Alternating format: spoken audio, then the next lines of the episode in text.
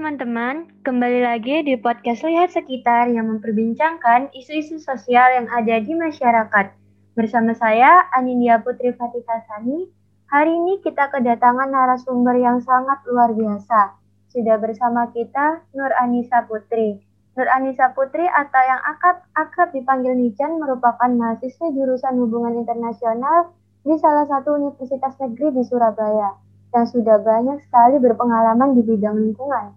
Beberapa pengalamannya yaitu Ketua Duta Lingkungan saat SMP, relawan aktif dalam kampanye Clean Activities, dan juga sekarang menjabat sebagai Direktur Jenderal Lingkungan Hidup di BEM Uner. Luar biasa sekali bukan? Pasti teman-teman gak sabar nih mendengarkan opini dan perbincangan kami tentang climate action. Sebelum itu, mari kita sapa dulu Nicanya ya. Halo Nican, apa kabar? Halo Nindi, kabar baik, Alhamdulillah. Alhamdulillah baik. Nah mungkin kita mulai aja nih Chan. Uh, sebagai pembukaan kan kita tahu kita akan bahas tentang climate action nih. Isu perubahan iklim itu merupakan isu yang tidak akan ada habisnya untuk dibahas dalam setiap diskusi sepertinya ya. Mengingat perubahan iklim merupakan salah satu permasalahan yang dapat menimbulkan efek multidimensional bagi kehidupan masyarakat dunia baik yang diakibatkan oleh perbuatan manusia itu sendiri maupun secara natural yang berasal dari alam. Nah, menurut Nichan, e, karena isu perubahan iklim ini beberapa tahun terakhir ini sering banget diperbincangkan gitu oleh masyarakat, menurut Nichan sendiri e, sebagai aktivis lingkungan nih, kenapa sih isu atau topik e, perubahan iklim ini urgent atau penting untuk dibicarakan seperti itu? Oke, terima kasih atas pertanyaannya Nindi. Uh, berdasarkan pengalaman aku ya, jadi sebetulnya ketika kita bicara apakah isu ini adalah isu-isu yang baru dibicarakan oleh orang, sepertinya juga tidak juga karena dalam kita mengukur apakah isu itu lama atau bukan itu kan terkait ter, eh, tergantung dengan perspektif masing-masing begitu.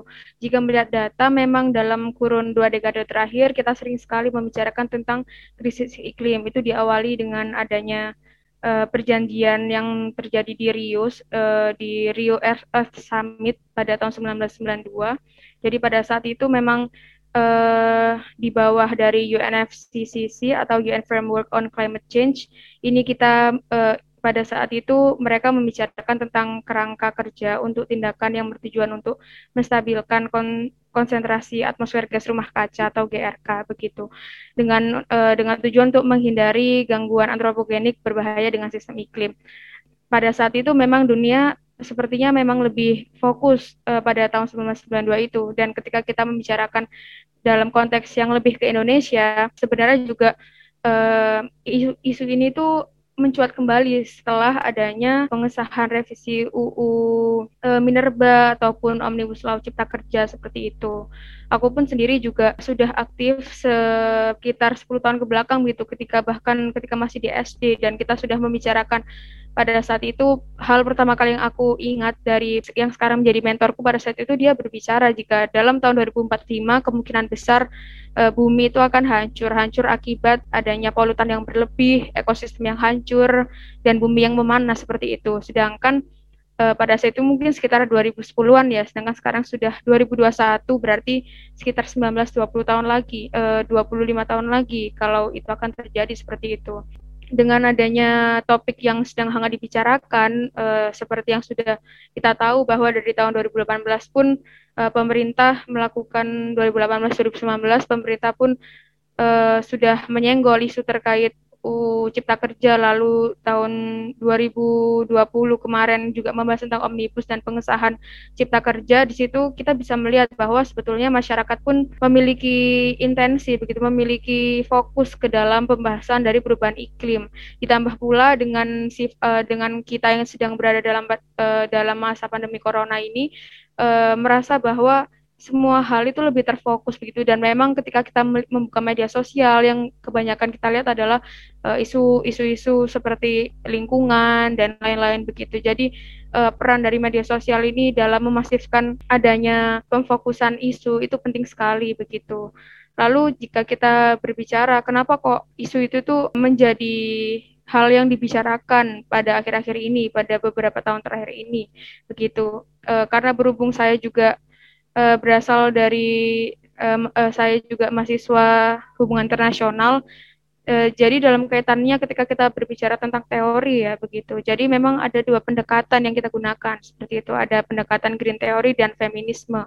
E, mungkin kalau kita berbicara tentang green theory, sepertinya teman-teman yang mendengarkan pun juga sudah sudah pasti paham kan green theory, teori yang berbicara tentang penghijauan dan lain-lain gitu.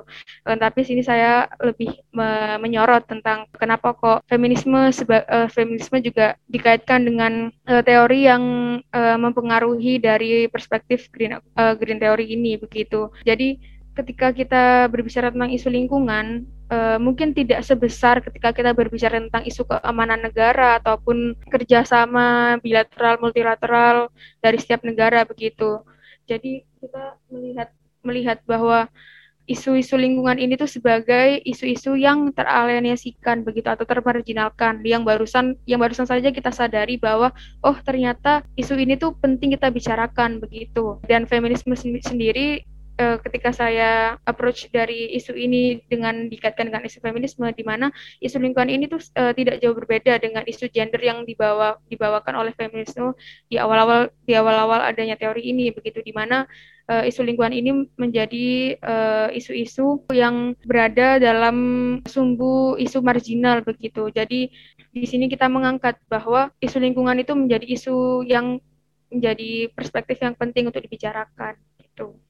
Hmm, benar banget ini Chan. Soalnya pemerintah juga menanya mencanangkan bahwa climate action ini masuk pada SDGs ke-13 itu ya. Itu darurat tentang tindakan cepat untuk mengatasi perubahan iklim itu. Dan mungkin jika dirangkum dari apa yang Nichan tadi bilang, mungkin uh, kenapa isu ini menjadi penting untuk dibicarakan, mungkin agar tidak dilupakan gitu oleh masyarakat ya Chan ya. Soalnya kalau uh, mengantisipasi kalau uh, isu ini dibiarkan atau dilupakan, takutnya masyarakat tidak lagi aware akan perubahan iklim dan bertindak sembarangan dan kekhawatiran-kekhawatiran seperti bumi yang akan rusak seperti yang kita bicarakan tadi itu akan terjadi dan itu kan bahaya banget untuk umat manusia sendiri juga. Nah kan tadi udah disebutkan bahwa isu ini penting banget. Nah, agar kita tahu nih apa sih sebenarnya penyebab utama perubahan iklim yang terjadi beberapa tahun terakhir ini?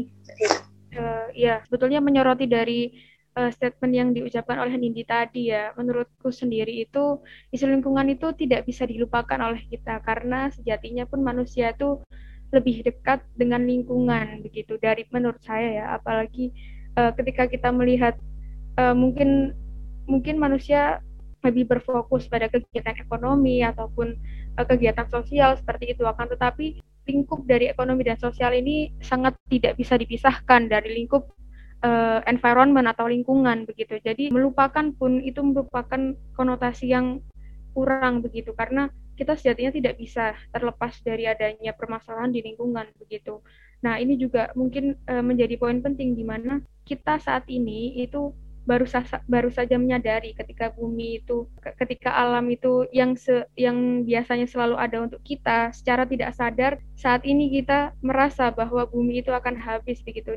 Dari pemikiran tersebut akhirnya kita berpikir bahwa oh iya ternyata sebenarnya kita tidak pernah memikirkan bumi itu seperti apa begitu lanjut aku menjawab ya tentang uh, pertanyaan yang kedua tadi penyebab utama perubahan iklim yang terjadi dalam beberapa tahun ini. Sebetulnya jawaban jawaban ini tuh cukup uh, cukup sederhana begitu karena dari tahun 1992 yang tadi sudah saya mention di awal itu akibat adanya gas rumah kaca begitu. Lalu sebenarnya apa sih yang terjadi pada bumi ini begitu kan pertanyaannya? Uh, panas matahari uh, yang menyinari bumi itu terperangkap di permukaan bumi oleh lapisan-lapisan gas-gas polutan atmosfer. Nah, dari terperangkap itu akhirnya menghasilkan suatu efek yang disebut dengan efek gas rumah kaca begitu.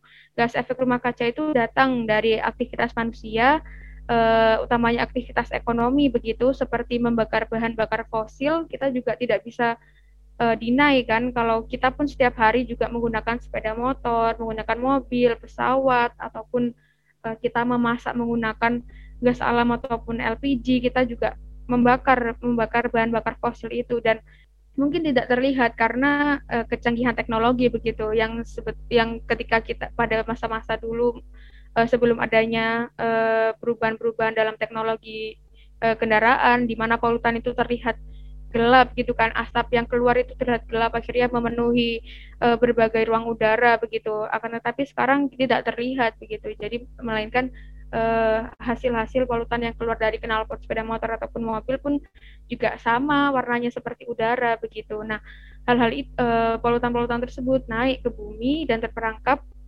oleh lapisan-lapisan gas yang dan menghasilkan efek dari gas rumah kaca begitu. Lalu di sisi lain juga adanya pembakaran hutan, deforestasi, utamanya juga pengerusakan lahan itu juga uh, menghasilkan uh, dan menyumbang uh, efek dari gas rumah kaca dan dampaknya itu kalau kita melihat di daerah perkotaan begitu dampaknya dapat menyebabkan struktur tanah yang turun terus menerus karena adanya uh, bor sumur begitu karena air sudah dirasa berkurang akhirnya bor sumur akhirnya uh, struktur tanah itu menurun. Nah, ini bisa kita lihat sendiri uh, di mana di Jakarta pun diproyeksikan tahun 2050 kalau saya tidak salah itu akan terjadi penurunan. Makanya mungkin pemerintah uh, memiliki alternatif lain berupa adanya pemindahan ibu kota begitu akan tetapi mungkin uh, itu bisa kita bahas dalam lain kesempatan.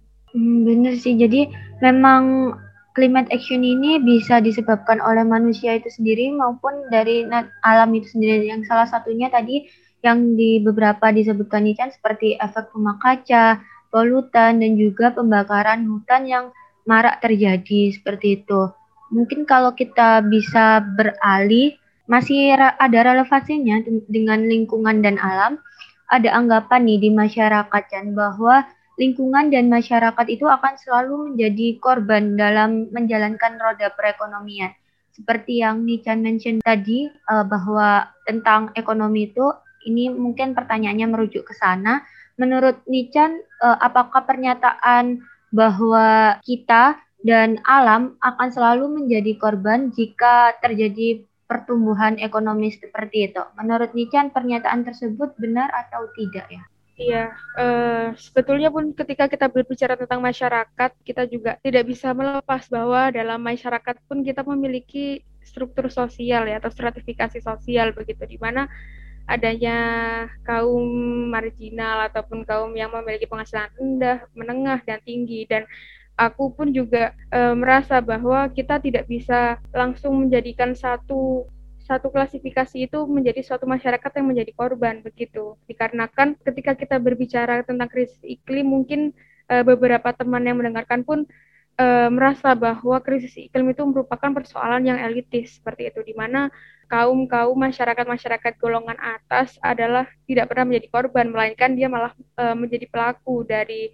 aktivitas e, perusakan lingkungan begitu. Jadi relevansinya antara ekonomi ya kan perekonomian dengan lingkungan dan masyarakat tentunya bisa kita tarik begitu. Misalnya ketika suatu ketika kita berbicara di Kalimantan begitu kita melihat bahwa banyak sekali PLTU batu bara begitu dan kita bisa melihat video dokumenter Watchdog begitu kan itu pada saat itu juga sedang marak itu ya viral banget kan uh, utamanya yang seksi killer itu juga uh, memperlihatkan adanya penambangan-penambangan liar dan aktivitas-aktivitas liar begitu.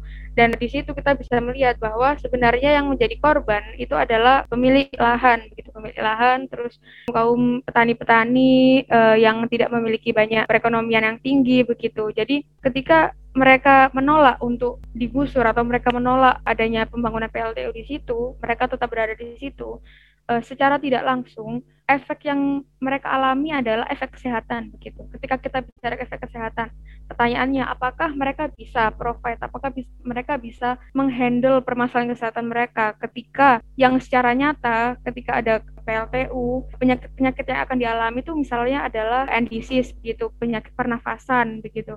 Nah, apakah mereka bisa membayar membayar biaya pengobatan mereka? Itu kan jawabannya belum tentu atau lebih tepatnya tidak begitu. Nah di sini tuh uh, yang akan menjadi korban yang akan selalu menjadi korban adalah masyarakat masyarakat yang uh, ekonominya rendah begitu. Sementara masyarakat masyarakat yang ekonomi tinggi atau pelaku usaha mereka ya lancar-lancar aja bahkan semakin tentram begitu. Dengan apa namanya dengan adanya uh, hal-hal yang telah telah mereka mereka lakukan begitu. Jadi di sini kita pun juga tidak bisa secara langsung mengklasifikasikan masyarakat yang selalu menjadi korban begitu. Mungkin bisa ketika semua ini berakhir begitu, di mana kita bisa melihat secara langsung realita yang akan terjadi. Mungkin uh, seperti tadi saya bilang di awal, ketika tahun 2045 bumi akan menjadi ataupun 2050 bumi akan menjadi hancur gitu. Ketika memang tidak ada alternatif yang akan dapat kita lakukan gitu, kita bisa melihat bahwa semua orang akan menjadi korban begitu gitu di mana ya sudah tidak ada yang bisa kita lakukan selain selain apa mungkin berdoa kepada Tuhan yang Maha Esa agar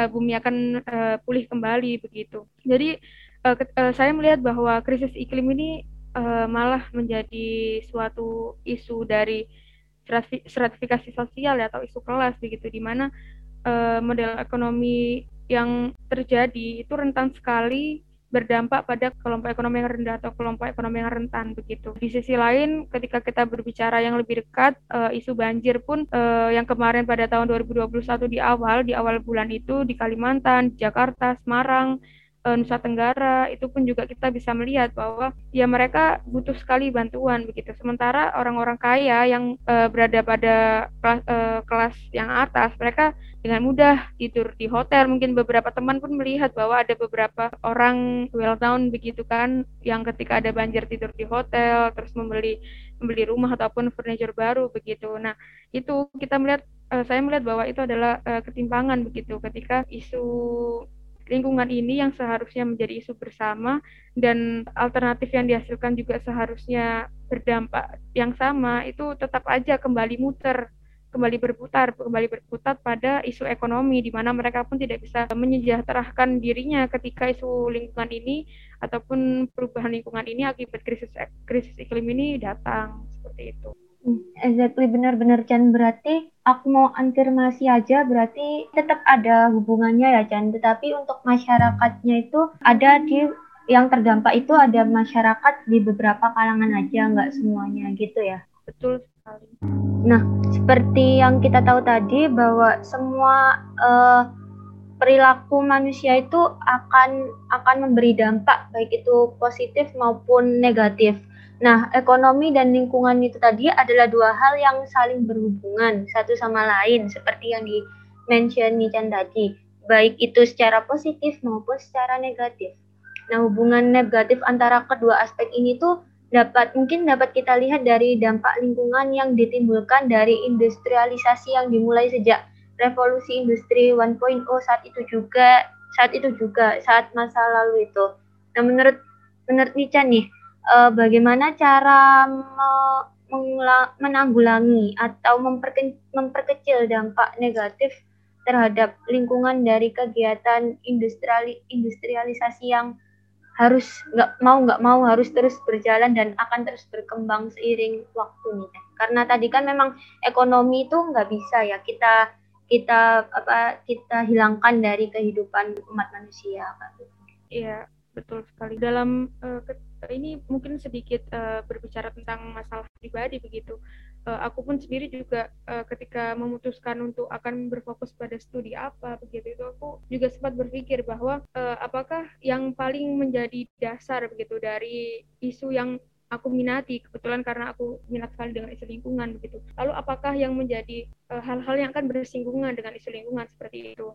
pada saat itu pun aku berpikir jika antara isu sosial, isu ekonomi ataupun isu lingkungan itu berdiri sendiri di mana mungkin beberapa orang berpikir bahwa kita memperbaiki ekonomi terlebih dahulu baru kita memperbaiki lingkungan. Ataupun ada yang berpikir kalau kita lebih baik memperbaiki lingkungan dulu baru memperbaiki ekonomi begitu kan.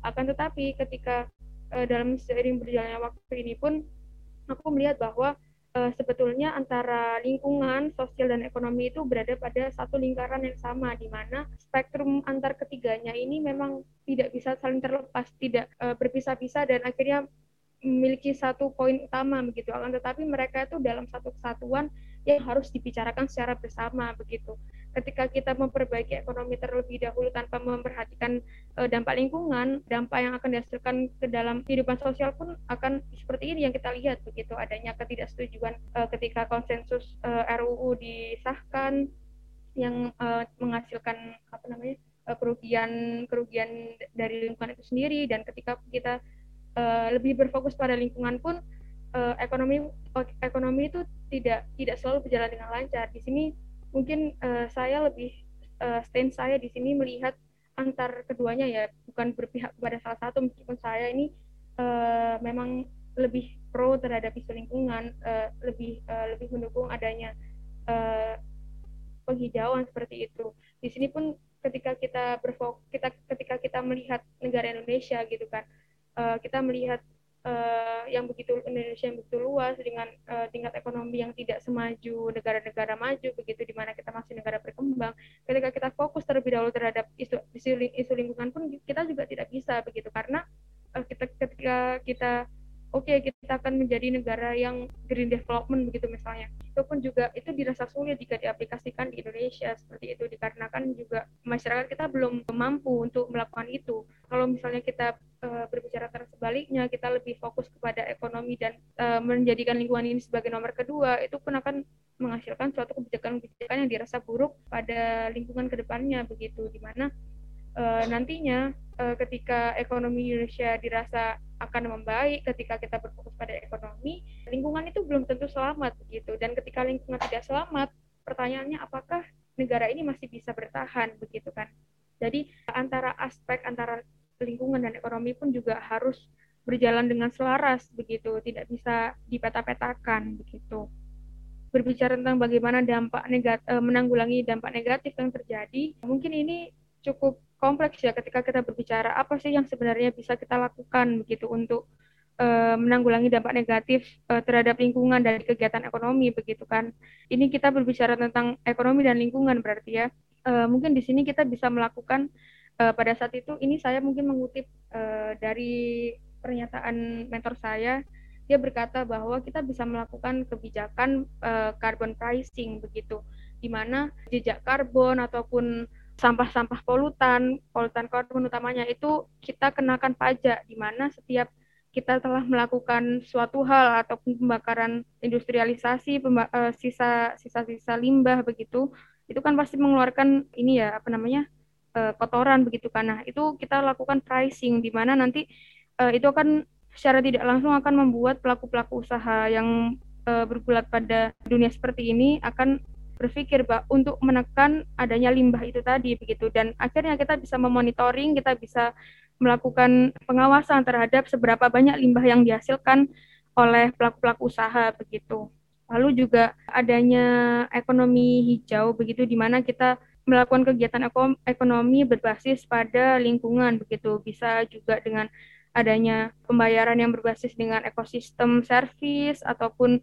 uh, kebijakan ekonomi fiskal uh, yang lebih ekologikal ataupun adanya sertifikasi begitu. Lalu kita juga bisa melakukan suatu kebijakan yakni adanya mendorong adanya ekonomi lestari di mana ketika kita memilih untuk menambang gitu, ketika pelaku usaha untuk memilih menambang itu uh, pemerintah bisa memberikan suatu kebijakan di mana penambangan ataupun pembukaan lahan itu dilakukan di lahan-lahan yang sekiranya uh, bisa dilakukan. Jadi tidak semuanya begitu. Jadi ter, terdapat pembatasan-pembatasan lahan yang bisa digunakan dan tidak dilakukan begitu.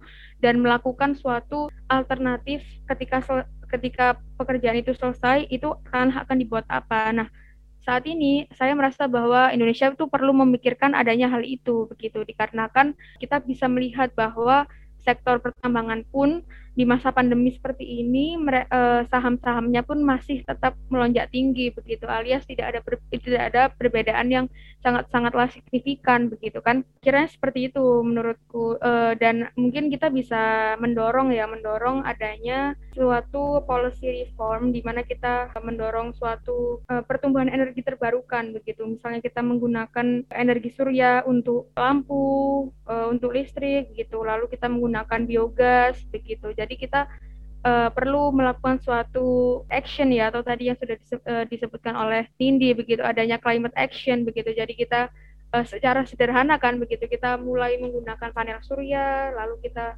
mulai uh, menggunakan pupuk kompos begitu. Jadi hal-hal yang lebih bersifat kerumah tanggaan yang bisa dilakukan dalam kegiatan sehari-hari itu adalah suatu langkah dasar yang bisa menghasilkan dampak yang sangatlah panjang gitu. Dan uh, ketika kita berbicara tentang panel surya, mungkin uh, teman-teman itu uh, berpikir bahwa memasangnya pun menggunakan kos yang lumayan mahal begitu. Akan tetapi ketika kita melihat yang dampak jangka panjang, di situ penggunaan panel surya merupakan hal yang sangat menjanjikan begitu untuk mengganti adanya pas pasokan listrik seperti itu. Oke, berarti uh, cara menanggulangi dampak negatif terhadap lingkungan dari kegiatan ekonomi itu sebenarnya banyak caranya Eh, beberapa hal yang tadi disampaikan oleh Nichan, ada pemberian pajak atau pricing kepada pelaku usaha yang usahanya menimbulkan limbah yang merupakan bentuk monitoring pemerintah juga. Lalu ada kebijakan ekonomi hijau maupun ada kebijakan ekonomi lestari. Tapi tetap harus digarisbawahi bahwa penanganan ekonomi dan lingkungan harus tetap selaras nih dilakukan oleh masyarakat. Tidak boleh ada ketimpangan atau salah satu yang diberatkan seperti itu. Kita mungkin beralih uh, ke pembicaraan selanjutnya yang berhubungan dengan isu yang masih relate tentang hal tersebut bahwa saat ini kita tahu bahwa Indonesia merupakan negara yang masih sangat bergantung kepada sumber daya alamnya dalam menyokong perekonomian. Hal ini terbukti atau tercermin dari komoditas ekspor Indonesia yang sebagian besar tuh merupakan hasil ekstraksi dari sumber daya alam seperti minyak sawit. Tentu saja hal ini dapat mengganggu lingkungan jika dilakukan terus-menerus karena uh, kita tahu bahwa sumber daya alam itu ada yang bisa diperbarui, ada yang nggak bisa diperbarui, bahkan yang bisa diperbarui pun akan tetap bisa habis jika tidak dilestarikan atau tidak diperhatikan aspek keberlanjutannya. Nah, menurut Nichan yang berpengalaman di bidang ini nih, pandangan Nichan terhadap kasus tersebut seperti apa sih dan bagaimana langkah strategis yang bisa Nichan sarankan kepada pemerintah mungkin untuk mengatasi hal tersebut? Oke, uh, terima kasih. Uh, ini pertanyaannya. Kita pun uh, prefer ke pemerintah ya maksudnya. Jadi uh, memang setelah ada Paris Agreement pada tahun 2016 itu menghasilkan suatu konsensus ya seperti NDC atau National De uh, Determined Contribution di mana di situ pemerintah memiliki suatu komitmen untuk menurunkan emisi gitu kan.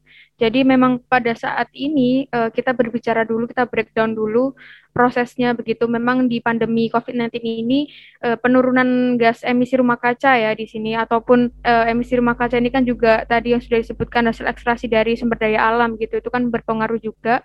Itu memang kita mengalami penurunan sebanyak 6% begitu. Tapi angka ini tuh masih jauh dari target kita gitu dikarenakan dari organisasi internasional seperti UN uh, atau PBB itu dalam perjanjian Paris begitu itu kan mengatakan bahwa suhu bumi ini bisa dikendalikan lagi ataupun krisis iklim ini bisa dikendalikan lagi ketika suhu bumi turun 1,5 derajat begitu. Sementara itu berarti penurunan emisi gas rumah kaca harus turun sebanyak 7,6 persen begitu. Di mana yang tadi udah aku sebutkan ini masih jauh begitu. Yang tadi kita hanya turun 6 persen.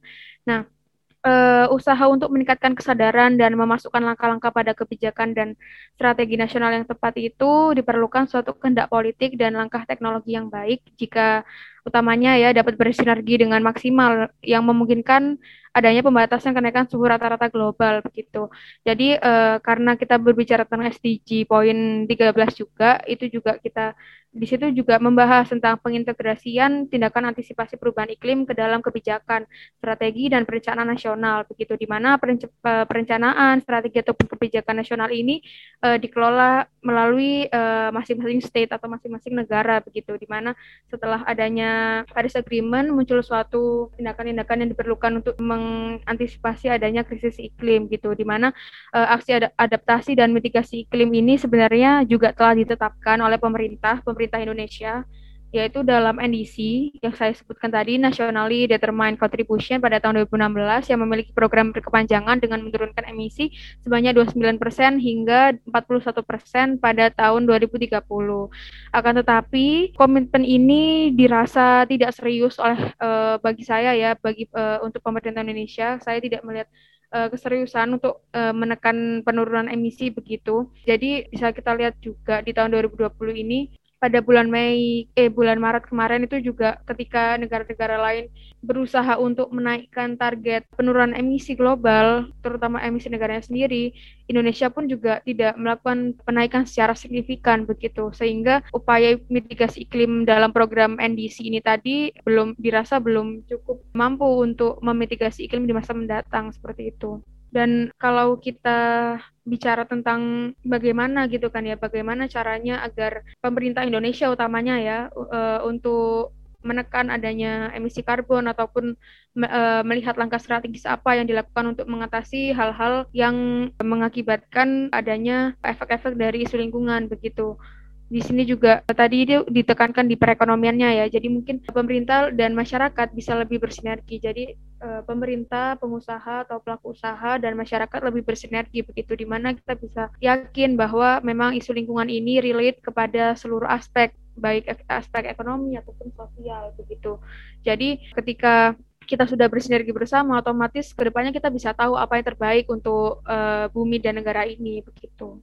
Baik-baik, memention tentang kebijakan pemerintah sendiri, uh, tentu saja kan pemerintah Indonesia ya, terutama uh, yang kita bahas, tidak tinggal diam terkait isu ini tentang climate action ini. Uh, dan menurut Nichan sendiri, uh, seperti yang Nichan sebutkan beberapa kebijakan pemerintah tadi, apakah kebijakan-kebijakan pemerintah tersebut uh, dalam beberapa tahun terakhir ini tuh uh, Nichan rasa sudah tepat atau justru belum tepat nih? Tapi jangan dijawab dulu kan. Kita akan bahas lebih dalam tentang hal ini di podcast selanjutnya. So, see you next episode everyone. Dah.